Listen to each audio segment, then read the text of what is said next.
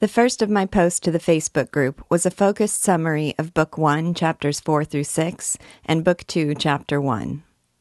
The people of Paris, who have gathered in the great hall for the mystery play, continue to find their entertainment not on the stage, but in the audience, as they gawk at the arrival of the Flemish ambassadors.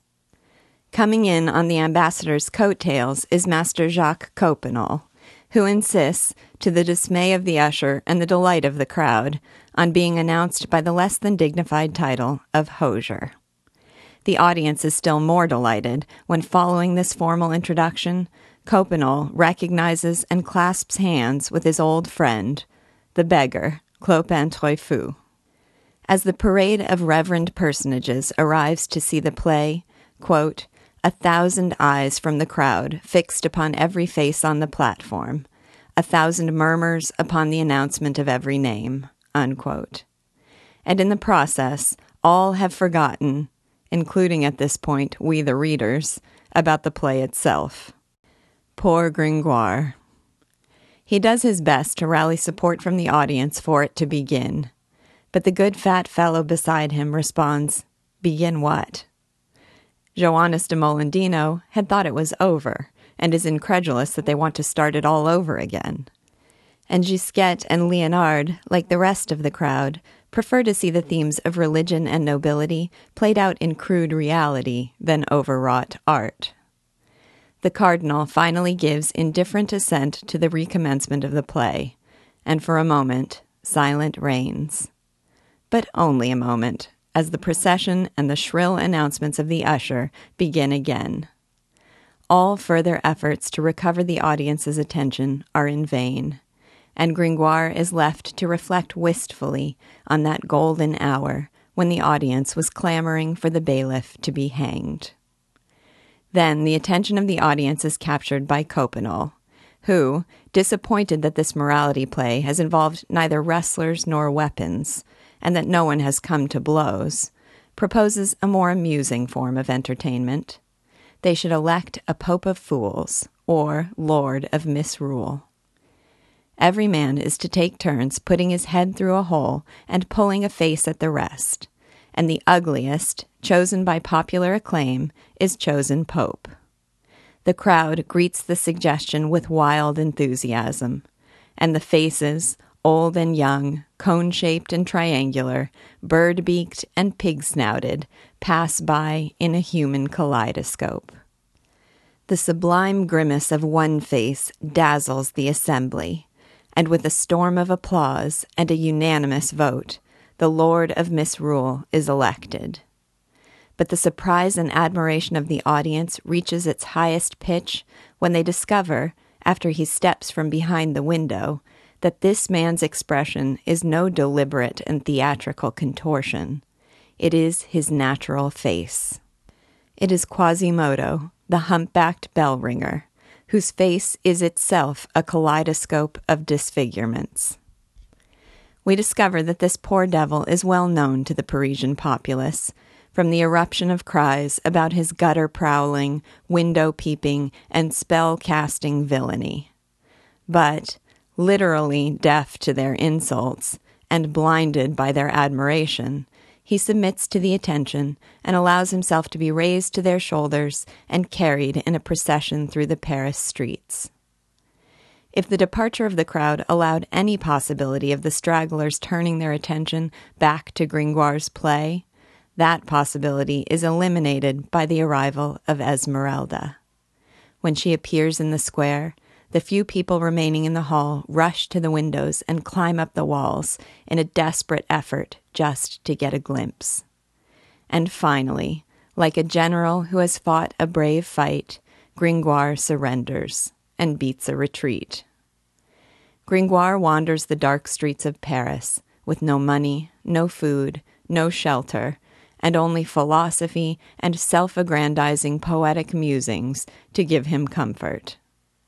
Finding himself even there still plagued by reminders of his dramatic failure, he considers plunging into the Seine and drowning himself. If only it were not so cold. So he decides to plunge into the heart of the gaiety instead. The second of my posts to the Facebook group was called Gringoire. I find Gringoire to be lovable in all his adolescent, starry eyed, self important artistic aspiration. Line after line in these chapters made me laugh out loud. But it is a benevolent and empathetic laughter, the kind I would try to stifle if I were in his presence, so as not to discourage his simple minded but still charming idealism. Gringoire takes on the role of the tragically misunderstood and underappreciated poet. And of all the roles he might have written or directed, his own is probably the best of the performances to his credit. Here are a few of my favorite lines as Hugo pokes fun at the hapless and dreamy Gringoire. When, in the competition between idle curiosity and art, the former is the definitive victor. Quote, Who is that pale faced man in a black coat beside the boards? Alas, dear reader, that is Pierre Gringoire and his prologue. We had all entirely forgotten him. This was precisely what he feared. Unquote. When, after Gringoire's desperate pleas for the play to recommence, the cardinal and the bailiff offer him dubious support. Quote, the bailiff advanced to the edge of the platform and cried aloud, after imposing silence by a wave of his hand Citizens, commoners, and residents. To satisfy those who wish the play to begin again, and those who wish it to end, His Eminence orders that it be continued. Unquote. When Gringoire finds encouragement in the one member of the audience still facing in the direction of the stage. Quote, the patient fat man, whom he had already consulted at a critical moment, was still turned towards the theater. Gringoire was touched to the heart by the fidelity of his only listener. He went up to him and addressed him, shaking him slightly by the arm. For the worthy man was leaning against the railing in a light doze. Unquote. When, just as the play is about to begin again, Gringoire finds himself thwarted by the disappearance of the latter. Quote, the rascal, he muttered.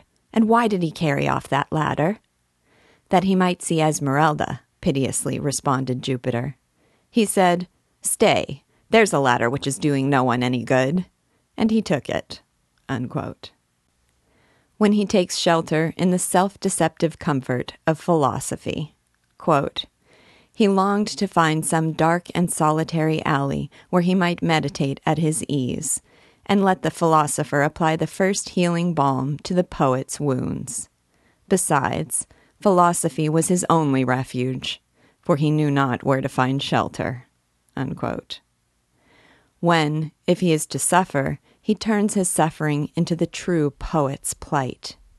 Quote, Lucky ferryman, thought Gringoire, you never dream of glory, and you write no wedding songs. What are the marriages of kings and Burgundian duchesses to you? You know no marguerites, save those which grow up on your turf in April for the pasturage of your cows. And I, poet that I am, am hooted, and I shiver, and I owe twelve pence, and the soles of my shoes are so thin that you might use them for glasses in your lantern. Thanks, ferryman. Your hut rests my eyes and makes me forget Paris. Unquote.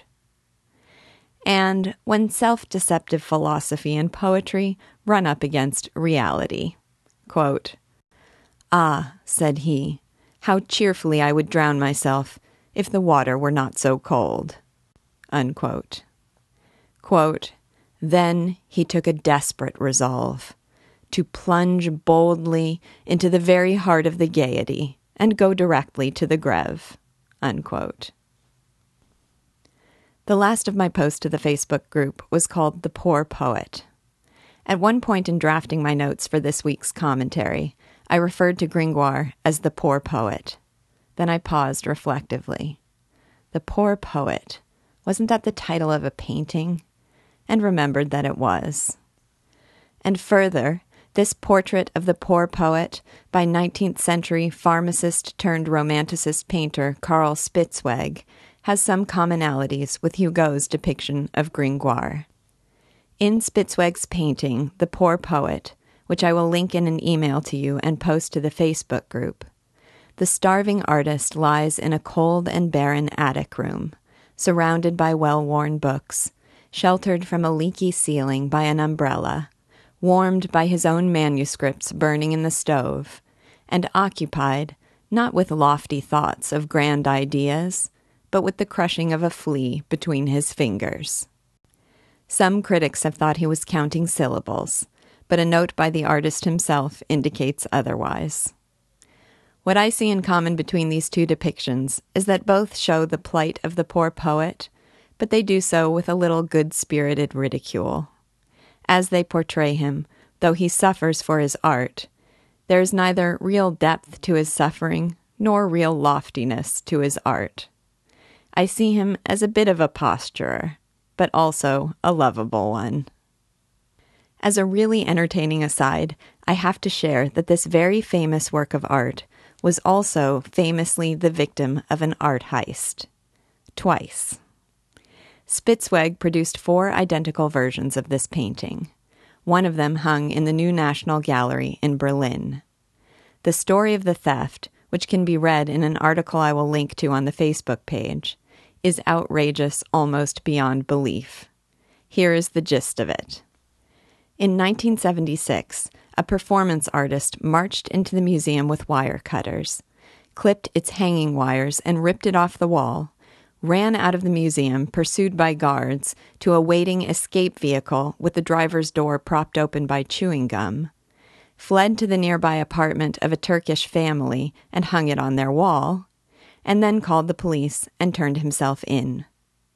Oh, and he had a friend film the whole escapade. A performance art piece, he said, was a, quote, protest action, first of all against the institutionalization of art, secondarily about discrimination against foreign workers. Unquote. While awaiting trial, he fled the country. Eventually caught crossing the German border, he was imprisoned for 14 days, where he says he had great meditation time and read the most books in his life. But that's only the gist of it. You have to read the whole story for yourself. Then, in 1989, the painting was on loan at the Charlottenburg Palace. One day, two visitors, one in a wheelchair with the label No Problem, and the other posing as his escort, visited the display. The man in the wheelchair leapt up, grabbed the painting off the wall, and ran out the door of the museum. Despite the museum's offer of substantial rewards, that version of the painting has never been seen again. The Poor, Poor Poet.